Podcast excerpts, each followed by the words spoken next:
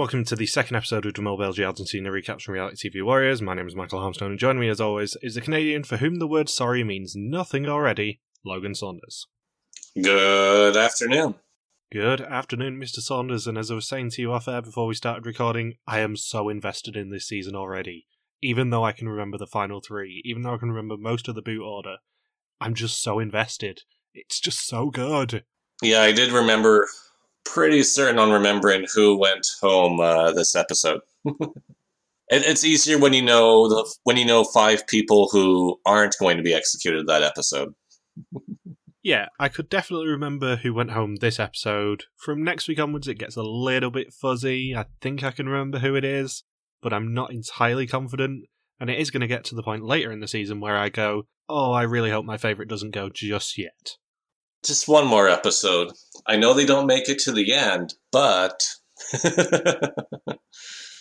Yeah, so as I mentioned last week, this is a bit of a weird season for us because we've never gone back and recapped a season where, in theory, we know who goes home each week and we know the results of the season.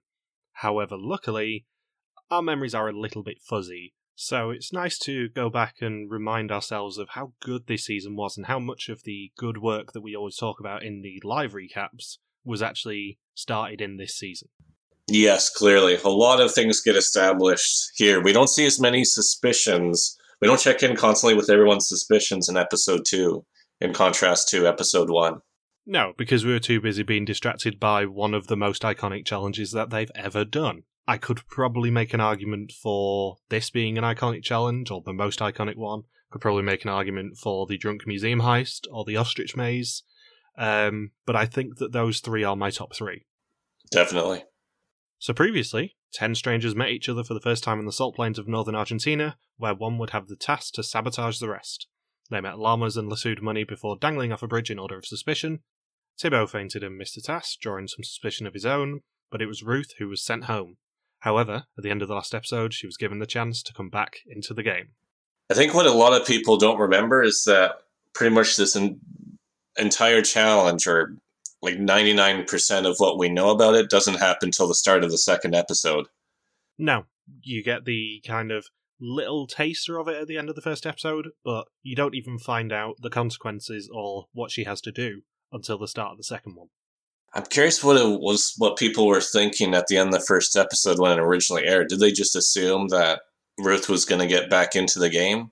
Did they actually think that she was going to have a paint bomb exploded on her? Yeah, there was absolutely no indication in the episode that there was even a paint bomb involved, so that made Mark's comment at the end of the last episode even funnier when he said that Ruth going was like a bomb dropped into the group. and then what's even funnier, yeah, is that the group is a ticking time bomb, but and that also blows up at the end of this challenge as the group divides themselves into two factions for good. Yeah, we kind of alluded to this in the first episode recap, but I'd forgotten how fractious this group is they divide in this episode and they do not come back together for a while. It continues for quite a few episodes in this season of two factions bickering. Yeah, and it really that that division happens with this challenge with Ruth. I didn't realize how nasty it got with everyone figuring out whether or not to help Ruth. It was a very, very divisive idea. Yeah, I don't think they'd ever consider doing a challenge like this again because it really destroyed the group atmosphere, and they don't get it back. Yeah, it didn't really recover till the family visit episode several we- several episodes later. No, it sort of briefly comes back in episode three, but then they do one of my favorite mole challenges, and everything just gets destroyed again. But here, yeah, the group or Ruth has a series of questions. A lot of them are pretty much impossible about that are personal questions each contestant. And if they give her the correct answer, it rules out the possible answers of license plates for her to enter into a computer. And she's allowed two guesses, which means she has a 20% chance of getting back in the game right without even asking anybody in this challenge. And if she gets it right, then she is back in the game. And if not, uh, she turns into a tie dye hippie. So the episode does begin where we left off last week, with Ruth being stuck in the taxi that would take her home. And Papa Bear comes on the screen and says that the first elimination is a lottery, so she's got the chance to return. In a few seconds, a countdown timer will begin. If she stops it, the car doors open, and she'll return to the group with 5,000 euros. If not, she will leave the game for good, and a paint bomb will explode, turning her, as Logan said, into a tie dye hippie. And all she has to do to escape is enter the code, which is the license plate of the car that she is sat in. And I had also forgotten that, to add a mean little twist, her entire luggage is also put in the car because Papa Bear put it in there before he put Ruth in there. Which means that not only if the paint bomb goes off will she get covered in, in paint, but so will everything she owns. Luckily, when it comes off the carousel at the airport baggage claim, she'll know which bag is hers. yeah, the problem is that it'll still be trailing kind of a red line of paint even when she's going through Schiphol. It's going to be mortifying for her. So inside the car, Ruth finds the nine questions she needs to ask to everyone else, the information on the 10 license plates, and also a means to contact the group. If she enters one license plate wrong, the timer will double in speed. If she enters the second one, the car bomb will explode. And as soon as she contacts the group, Kathy is so nonplussed by the idea of her returning. What's even funnier is that Ruth specifically says, um, I don't want to talk to Kathy about this challenge. Like, I know I said this in the premiere recap, but I'd forgotten how intense Kathy is and how laser focused she is and how basically the first few episodes of this season revolve entirely around her. And I'd forgotten how early in the season that that really happens. And T-Bone really jumps in and hammers on anybody else trying to help Ruth. It's really Kathy and T-Bone against the rest of the group in this challenge. Like, there's two other people who say they didn't want to help her, but they were, you know, polite and nice about it. But Kathy and T-Bone were like, what the hell? Why did we, you know, why did we why did we vote? Or I guess, or five of them agreed not to help her. The other three were polite about it. It's like, well, five. The other three people were polite and nice, and then Kathy T-Bone are telling the people who vote who voted that they wanted to help her, saying, "What? Why the hell did we vote? Majority rules. You guys are are going against the group." Like, it, it gets ugly fast.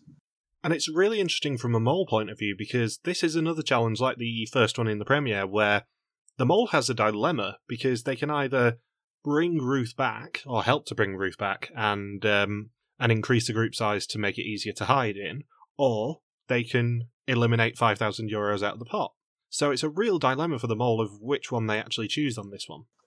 So I assume that what the mole has to do is just not let that money get into the pot. Yeah, I would assume that they chose money over helping Ruth, but they have to be really careful playing this challenge to make sure that nobody finds them too suspicious after their actions of not helping Ruth. It's kind of a bit of a tightrope for them to walk. And luckily, the mole gets a gift from the heavens because when they do vote on whether or not to help Ruth, it's a five to four vote. if you're the mole, that that's the if or I guess if you exclude the mole's vote, it was potentially four four. And if you're the mole, you could not be happier because you know complete chaos and tension is going to ensue. And if Kathy isn't the mole and T-Bone isn't the mole, then if you're the mole, you really don't have to do anything. the job has been done for you. No, you have to hope as mole you can sit back in this challenge because if you get anywhere near the intensity of Kathy and Thibaut, someone is going to come for you. And you'll really be isolated through the rest of the game. And one quote that really made me laugh in this challenge was that as soon as Gilles heard that there could be a paint bomb involved, he went, I'm voting for the bomb. he just just who which contestant likes to watch Bugs Bunny cartoons in their spare time? I wonder what would be his reaction if they found out that the car was going to drive off a gigantic cliff and have a puff of smoke come out once the car crashes.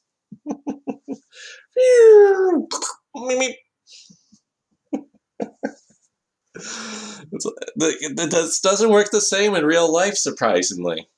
Or it's like the explosions you see in the Bugs, Bugs Bunny cartoons too, where they get covered in soot, or uh, Daffy Duck's uh, beak ends up on the side of his face, and he has to twist it forwards. It's it's not like that. No, it's real life. It's real life. so as you said, the group votes, and it's five four not to help her and it's so wonderful because I'd completely forgotten about this. Someone wrote a scribble instead of their vote, and it's even better when you realise later that it's Thibaut who does it, and he only did it because he couldn't read it because he didn't have his glasses. He thought it said the word no. or he says, "Oh, damn it! I meant to put yes." It's like I know we mock Bertrand from South Africa on this podcast a lot, but I feel like throughout this season, Thibaut is going to get it so bad off us because at every opportunity, Thibaut screws something up. What's funny is that his vision is just as impaired when he's fainted and passed out as when he's completely conscious and with it. They tally up the votes. Let's see, there's a yes, there's a no, a yes, a no. And who wrote Batman symbol? what does this even mean? And people accuse Thibaut of just completely screwing with the group and wanting to abstain from voting just to see what the hell happens. I think in this challenge, if Thibaut was one of the alignments, he would be chaotic evil because he just tries to mess with people in this one, intentionally or unintentionally. It actually reminds me of something. Did you ever see the very first season of the American version of the Impre- of the Apprentice? Uh, not for a while. Okay, so a long time ago, in the first season of The Apprentice, the two teams were there was this real estate challenge, and they had to figure out which uh, team was going to try and sell which property or something within the property, and both teams wanted the exact same property, but they didn't know what the other team wanted. So it became this big standoff. So the team captain for the challenge on each team, the, the project manager, they agreed to write on a slip of paper which one they wanted and then slide it over to the other person.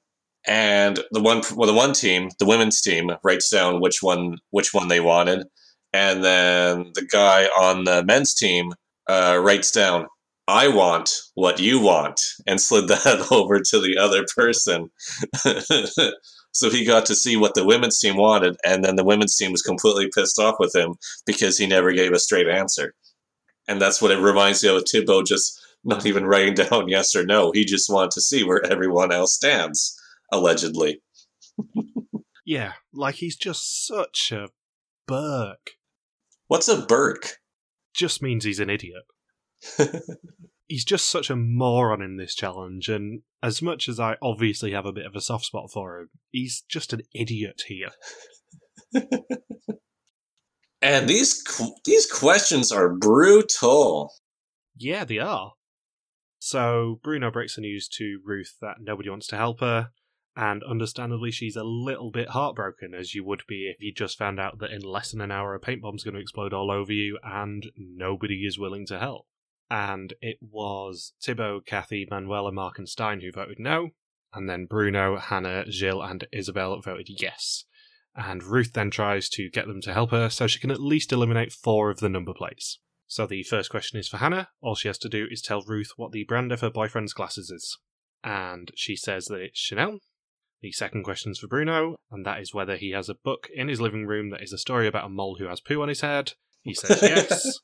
and after the second question is asked, the no voters disagree with the decision of the yes voters to help, so the game stops again. And then after they agree to back off, the third question is for Isabel, and her question is that if she looks out from her apartment window, she sees a sign for Vasen Zonen. What type of business is it? Thibaut, being a chaotic evil, leads her astray and says that it's an NV. And then the only other question she gets to ask is which electronic company's billboard is in Times Square on a poster on Gilles' wall. He has a guess at Nokia, but it is actually Samsung. And shocking nobody, after the first two questions get asked, Kathy obviously steps in and says, Why are you even helping her? we agreed as a group that we weren't helping her. I don't know if you agreed as a group. You agreed as five individuals not to help her.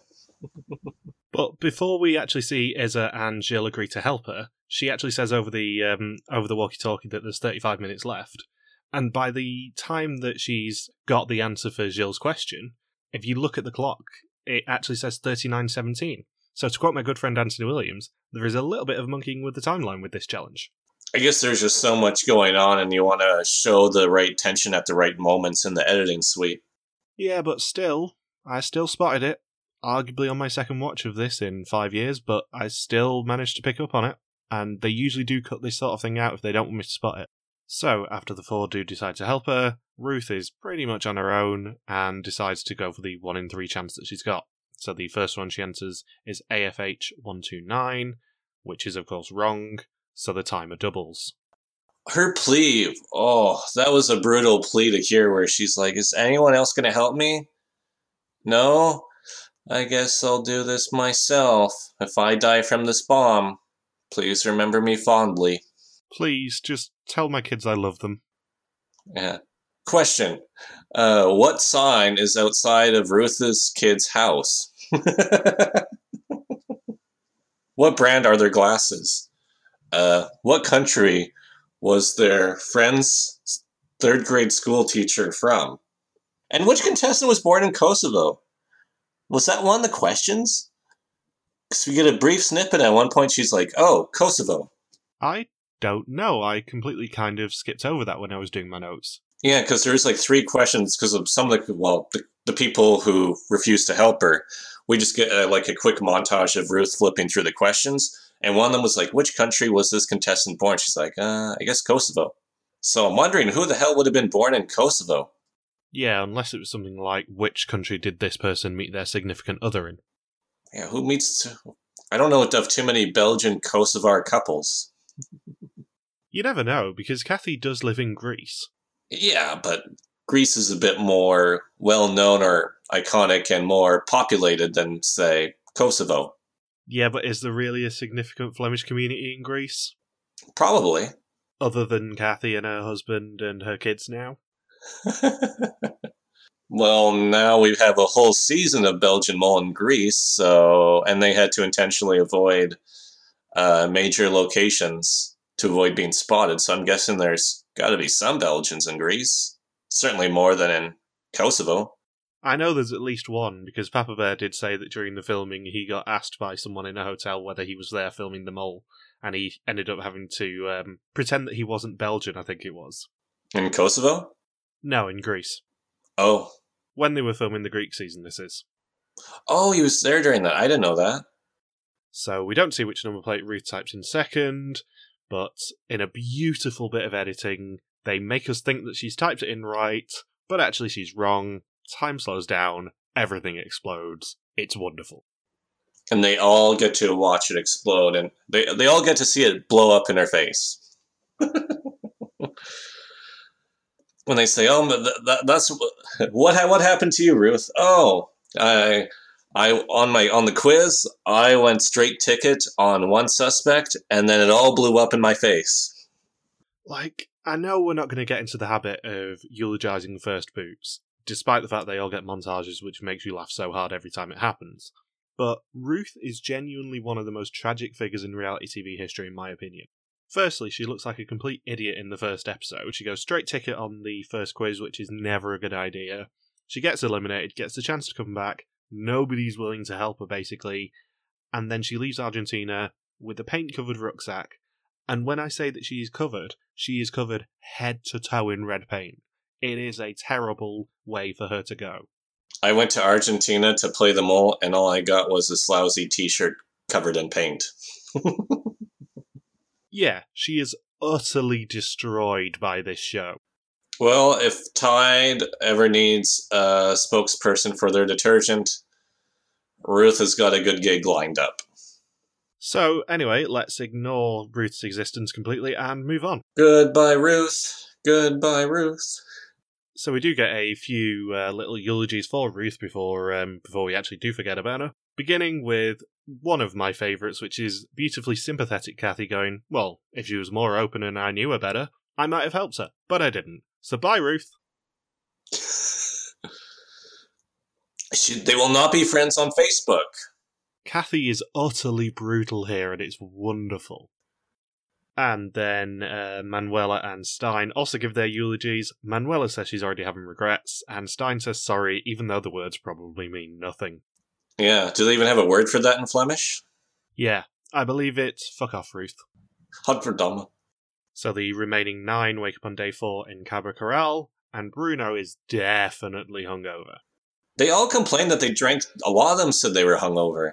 Yeah, maybe the alcohol was impairing their judgment as to whether to help the most tragic figure in reality TV history. Yeah. Let's let's ask nine inebriated people to remember what company's cell phone or what cell phone company is in a is on is in a painting on a contestant's wall in their house that they haven't been to for several weeks. Because when I look at a painting, I'm like, oh my god, there's a Nokia, there's a Nokia building. Shit, I gotta buy this. I would argue that there was no chance in hell that Ruth was ever going to win that challenge, even if everyone wanted to help her. The odds were there, though. The odds were there, but even when she got half of the group to help her, it still only reduced her chance to one in three because not everybody helped her. Still better than being executed 99% of the time. Yeah, I would argue that because the mole almost certainly knew what the correct number plate was, that even if everyone had agreed to help her, the mole could have still discarded the number plate that was correct and therefore made them lose the challenge regardless. Very strong possibility. You have to bear in mind that all it takes for the mole to win and for Ruth not to come back is for the mole to give one wrong answer and that discard the correct number plate. Mm, True. Would have been easy to keep that 5k out of the pot. So, as a peace offering for sending Ruth home, Kathy makes Isabel and Gilles breakfast in bed, and she says she's trying to shake her bitchy image. And given what we know about the next sort of episode and a half, two episodes, something tells me that's not going to succeed. Essentially, it's here's here's some breakfast, guys. Now stay in the same fucking seat for the next three meals so I can take notes on you. And if you just turn the camera slightly, you'll see Bart in the background just going, Do you want breakfast in bed, or do you want to find out who the mole is? Well, we know what Kathy's answer is. the thing is, the difference with Bart, though, is that Bart would eat all the breakfasts. Like, Kathy would have to. Kathy tries to make uh, Bart breakfast in bed. He'll just assume both plates are for him. Also, fun behind the scenes story, it was going to be Mark and Kathy who brought breakfast in bed in, but Mark was a little bit worried that he might see Gilles in less than full clothing when he went to deliver the breakfast in bed, so just made Kathy do it instead. He wore the sleeping bag as a blindfold. Yeah, he just wasn't confident enough to walk into Gilles' bedroom after they got off on the wrong foot last week. I don't want to see them getting off on the wrong foot. He also didn't know for certain whether uh, gay people eat breakfast or not, so just sent Kathy in to deliver it, just to be safe. is it three meals a day? Or is it like a nice salad and then, I don't know, some sort of complimentary dish? it's like an after school special with Mark. It's such a shame that we lose him this week because genuinely I could spend the rest of the season just doing Mark learns things about gay people jokes. It's already my favourite, and we're only two episodes in. what would have been great is if is if later on like episode five or something he's like what women can be gay too i thought it only applied to men. Mind blown. How does that even work?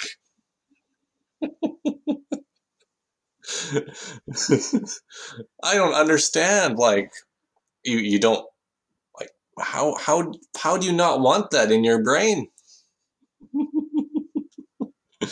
And Papa Bear meets them on the Isla de los Deseos with a really simple challenge. They must split into two groups and must switch seats between two banana boats that are being towed by a speedboat. And they 30 minutes to switch, and if they manage to switch all nine people, they earn 4,000 euros for the pot.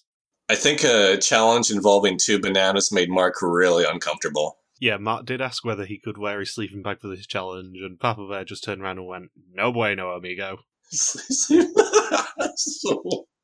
he wears a sleeping bag on the boat and tries to jump. It's like a hop. It's a hop from the boat. it's just a sleeping bag completely drenched for the rest of the time in the game. Mark is just ever so slightly uncomfortable by the concept of riding two inflatable bananas with other men. That's all it is. Maybe he he so essentially self evicted with this second execution just through through the quiz. Yeah, he was just like, I can't spend another minute riding bananas with other men. It's just not for me, I'm sorry. yeah, and as you said to me when you watched this episode yesterday, this is possibly the fastest challenge in mole history. It goes so fast. I think it was. I almost want to go back right now and just get an exact time on it. I don't think it lasted more than about two or three minutes. I don't. Does it even reach two minutes? I think the explanation was longer than the challenge itself. Yeah, because this is a really rapid fire challenge when half of the episode was actually taken up by the Ruth potential elimination game. By the paint bomb and then the following one. Yeah, let's let's get a timestamp on on this. Are we going to? Are we including Gilles' explanation or from when the challenge starts? Um, if you have a look at when Papa Bear's explanation finishes, and then look at the end of the challenge and see which bit's longer. Okay.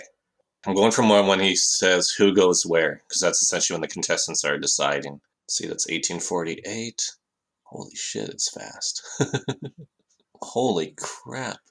Okay, so the challenge st- starts from after Gilles' explanation. This is including like discussion of who goes where on the boats.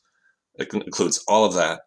So that starts at 18 minutes and 48 seconds in the episode and ends at 21 minutes and 27 seconds, which puts it at two, two minutes and 40. That's two minutes and yeah.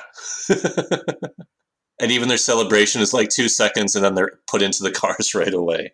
And then if you just want to go by when they're in, like get into the boats after like they're done chatting about who goes where, then it is okay. So they don't even get into the boats until 19 minutes and 18 seconds. So that is two minutes and 10 then. Yeah. the crazy thing is that there is a 30 minute time limit and they don't get it until 1 minute and 47 seconds were left in the challenge. So yeah, there's a whole heap of falling, and with just over five minutes left, they make six switches, but then Mark overshoots, probably because he was dressed in his sleeping bag to avoid being in close contact with other men while riding bananas. And with 106 seconds left, they manage to make the switches and earn 4,000 euros for the pots. And also, as they're getting back in the cars, the song Bamboleo plays, which is highly inappropriate because I know for a fact this show did not air on a Wednesday, and Bamboleo must only be played on a Wednesday. I don't get it. Yeah, you weren't meant to, it's a UK reference. So basically, my favourite radio show over here is presented by a guy called Scott Mills, and every Wednesday afternoon he plays Bamboleo by the Gypsy Kings, and essentially everyone kind of loses their mind and celebrates it being midweek. Oh.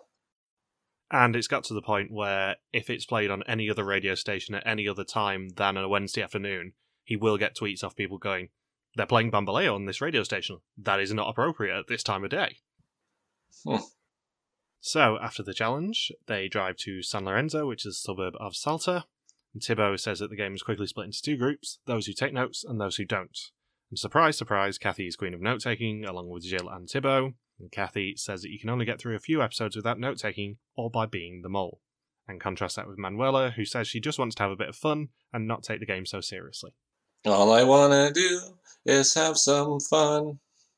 And Manuela says she'd be shocked if it was Isabel who's the mole, as she's too open with the group. And Kathy says she's beginning to discount Gilles as he's way too emotional after the Ruth Bomb challenge, and he felt so guilty. Bruno says that Mark was playing far too hard as soon as the no vote was revealed. And then Papa Bear meets him in San Lorenzo on day five and says that there are two places that Argentines find holy their church and their football stadium. They need to split into two groups six sporty pilgrims and three clever footballers. In other words, people who aren't suspected as the mole are in one group, and all of the suspicious people are in the other group so they can win at least one challenge. Yeah, and I'd forgotten how much fun this split challenge is because it is really, really fun. Because it ends up being Hannah, Stijn, and Isabel who are clever footballers, and the other six are the sporty pilgrims. Yeah, so the six pilgrims drive up into the mountains, and Bruno insists upon stopping for coca, because apparently it's a cure for altitude sickness. Not that that helps Manuela later in the challenge. Spoilers. Doesn't cure your scraped knees. No. And the group must cycle up a road to a church which has an elevation of 3,375 metres. Along the way, there are boards with religious information which they've got to try and remember. In the chapel, a priest will ask one person one question. If they are right, they earn 3,000 euros for the pots. And they've got 90 minutes to make the climb. Only those who complete the climb will be able to help with the question at the top and along the way they get the names of the last ten popes, the fourteen stations of the cross, a picture of the Last Supper with which disciples sat where, and Hail Mary in Spanish to memorize. As I said, like Kathy and Gilles' work together closely on a lot of challenges. They have a really legitimate bond. Yeah, it's probably because they're approaching this game in exactly the same way, which is laser focused, not letting anyone come in their way. Laser focused and intense. Yeah, Kathy has, I would say, the intensity of the pair of them because Gilles just kind of takes a step back and lets her be a screaming banshee at times. But it's really interesting to see the relationship that forms with them starting in this episode. Well, that even was in episode one where they were joking around on the same tables together uh, in breakfast uh, at breakfast the first the on the first morning of the game too. Yeah, I don't think we really see their bond be formed until this challenge, though it's interesting to watch this challenge and go for the first time. Yeah, Kathy and Gilles are really a pair in this now. Yeah. So, quite quickly, Mark and Manuela struggle at the back. Well, more Manuela, because uh, she does say that the coca did not help. And Gilles proves to have quite a good memory because he has most of the Hail Mary memorized in Spanish pretty soon after reading it. And Thibaut says that the popes will be the most important, as the current pope is Argentinian. And this is a running joke that I've spotted in the first few episodes is that anything you see Thibaut say on screen will never come true. We had it last week with him saying that Ruth was definitely the mole. He's 100% confident. Ruth was not the mole. She went home first. You have him say it here where he goes, Yeah, the popes will be the most important because the current pope's Argentinian. The popes are ultimately irrelevant to this challenge.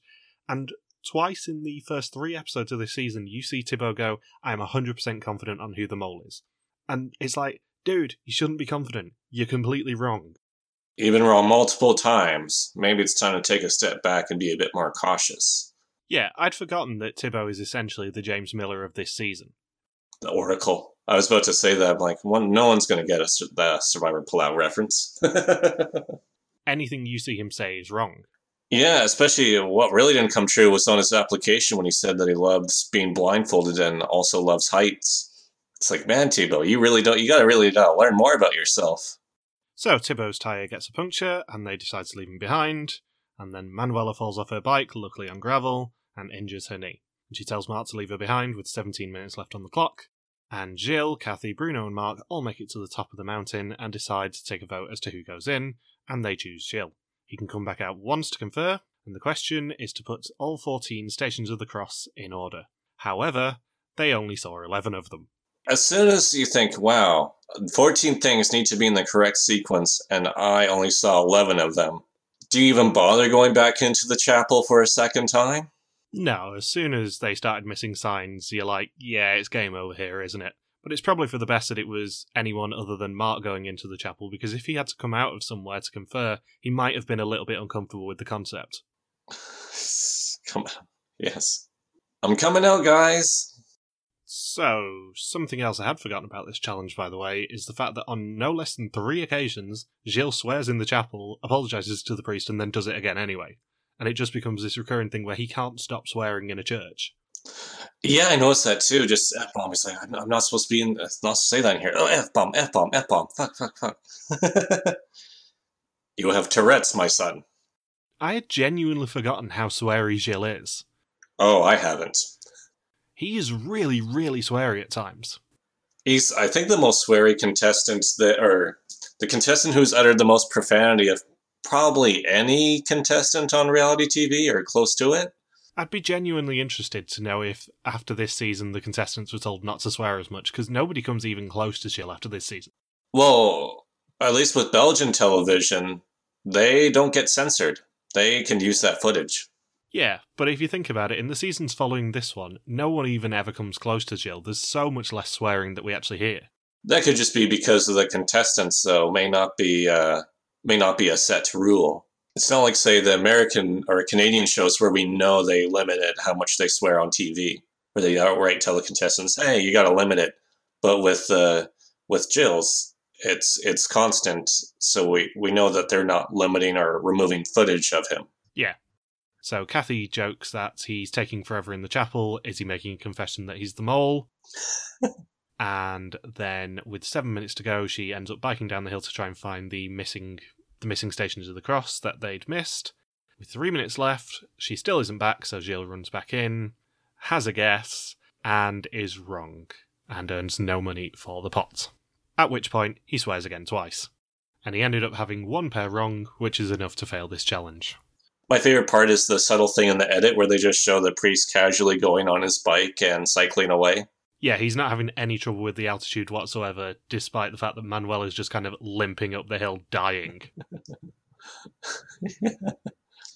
Maybe he competes in Tour de France. He is God in those wheels. They call him the Holy Roller. So, for their side of the challenge, Hannah, Isabel, and Stijn are accompanied by Papa Bear to the local football stadium, and they win 3,000 euros by scoring three penalties against the goalkeeper of the local team.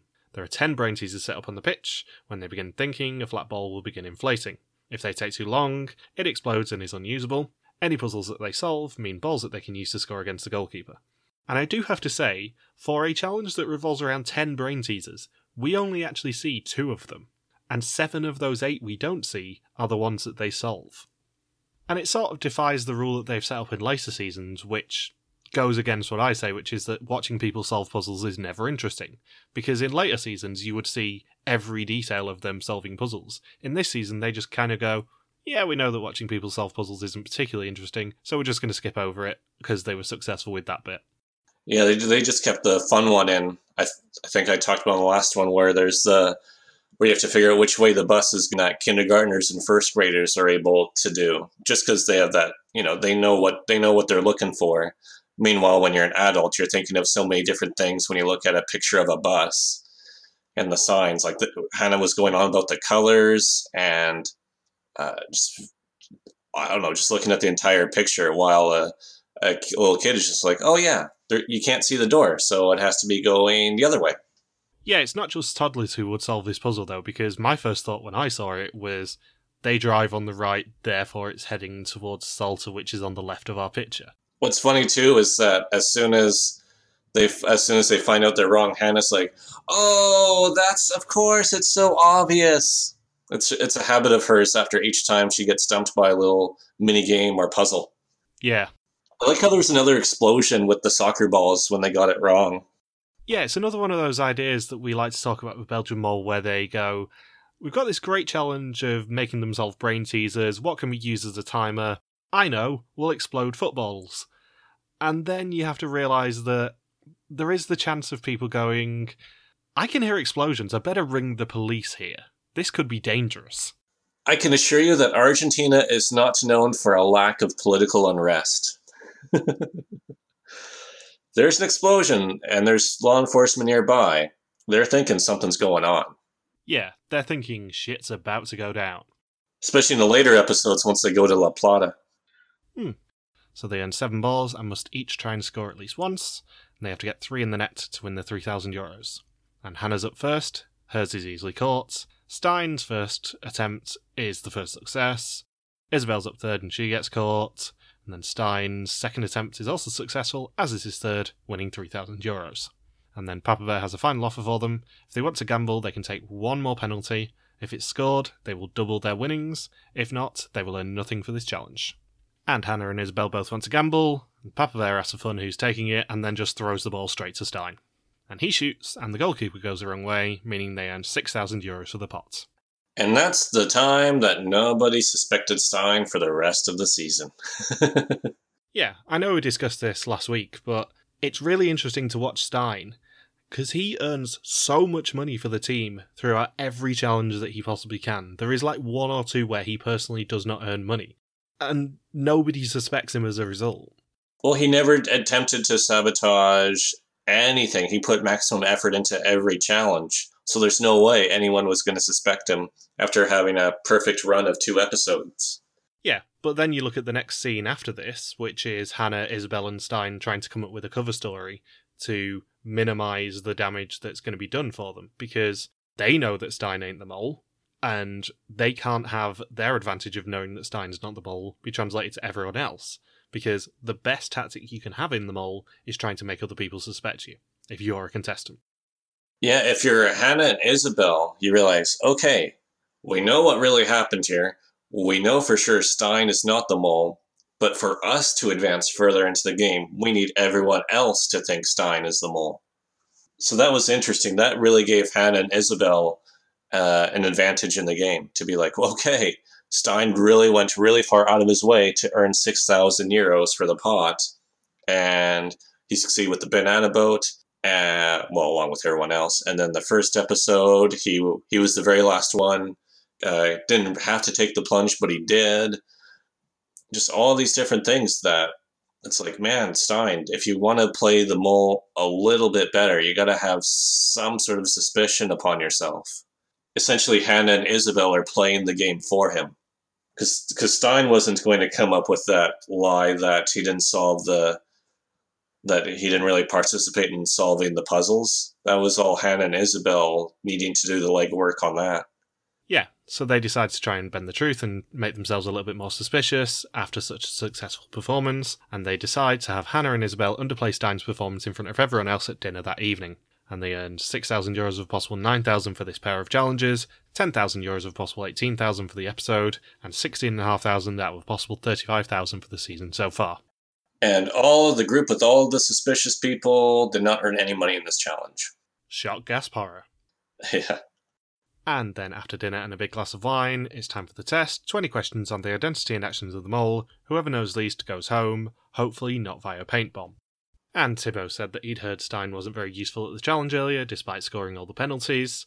Stijn says that Gilles memorised Hail Mary in Spanish, and if he's the mole, it would be perfect to try and get into the chapel, knowing that that wasn't the correct thing to memorise. Bruno says he's starting to suspect Stijn and Kathy. Kathy really wants to go into the chapel but didn't have anything memorised. Gilles suspects Bruno because he'd be a good mole. Kathy says Bruno was suspicious after memorising everything and then saying he didn't know when he got to the top of the mountain. Isabel's also on Kathy. She's been acting more suspicious every day, but she's wondering whether she's just playing hard. Manuela says she's spreading between Kathy and Gilles, and Mark says that he doesn't think anyone suspects him, but if he keeps slipping on through without writing things down, that will make him more suspicious. He couldn't find a pen in five days. no, and they're staying in nice hotels. At least steal one from a hotel. There is no excuse two episodes in to not have a pen for your diary yet. Donde es un stilo? And at the execution, Bruno, Kathy, Thibaut, and Gilles all get green screens before Mark is the second person sent home, and Manuela is heartbroken. Yep. So next week, there is a paintball game, the Chain Gang game returns, and Kathy cries on the phone. One thing I want to point out with these first two episodes is that in other versions, there were very clear situations where an exemption or pass fragging could be brought into play for instance, say in the first episode when they're dangling above the water, whoever was last to take the plunge, which was Stijn, if that was the American version, I guarantee you there would have been an exemption offer right then saying, well, everyone else has jumped, but if you don't jump, you get an exemption, but no money goes into the pot. And here in the second challenge, with Gilles going into the chapel, once he's in the chapel, I'm sure there would have been there would have been some sort of offer, or with Stijn taking that last uh, double or nothing penalty shot. There definitely would have been twists. These are all all these challenges are played in a very straightforward manner with no real dilemmas at all. Yeah, it's really interesting that you say that because after this episode, pretty much every episode up until episode 6, episode 7 has an exemption game of some description or a Yoka game of some description. And it begins from Chain Gang next week. So, have you got anything else you want to say? We didn't really eulogize Mark at all. Eh, I have nothing else to add about this episode. Mark didn't take any notes for two rounds, and shockingly enough, he's the first person to leave the game after Ruth is gone. Yeah, I would say we've never seen anyone like Mark since, because the old man archetype is a thing, but we've never seen any old man archetype filler who is so pig headed about not taking notes, for example there's a big lesson learned here for ever for all the subsequent seasons is that contestants know, hey, I should take a note. Don't take zero notes. Just take at least one note, and you'll be in better shape. you'll have a fighting chance to spread on the quizzes. I'm just trying to recall. Is there a challenge coming up in this season where everyone gets to read each other's mole diaries? They like to do that Final Four, don't they? Is it the Treehouse one, or is that South Africa? Might be. I thought there's like one where there was like access to such and such's diary. because I was thinking there is absolutely no benefit in looking in Mark's diary whatsoever, even if you get the option. Yeah, toilets. It's it's for the camping challenges. I guess that's free toilet paper. That is true, and as we found out with uh, the coronavirus, pandemic, um, people love toilet paper, so maybe Mark's diary is going to become useful in that respect. It's more expensive than gasoline now. Yeah. So, thank you for listening to our De Mol België Argentina recap. We'll be back next week to recap episode 3, and also it's Logan's birthday episode. Don't forget you can contact us on Twitter, Facebook, YouTube, or Instagram where we are RTV Warriors, or you can email us at contact at rtvwarriors.com. Logan is on Twitter at Logus and I'm MJ Harmstone. See you next week. Peace out and just chill till the next deflavoring.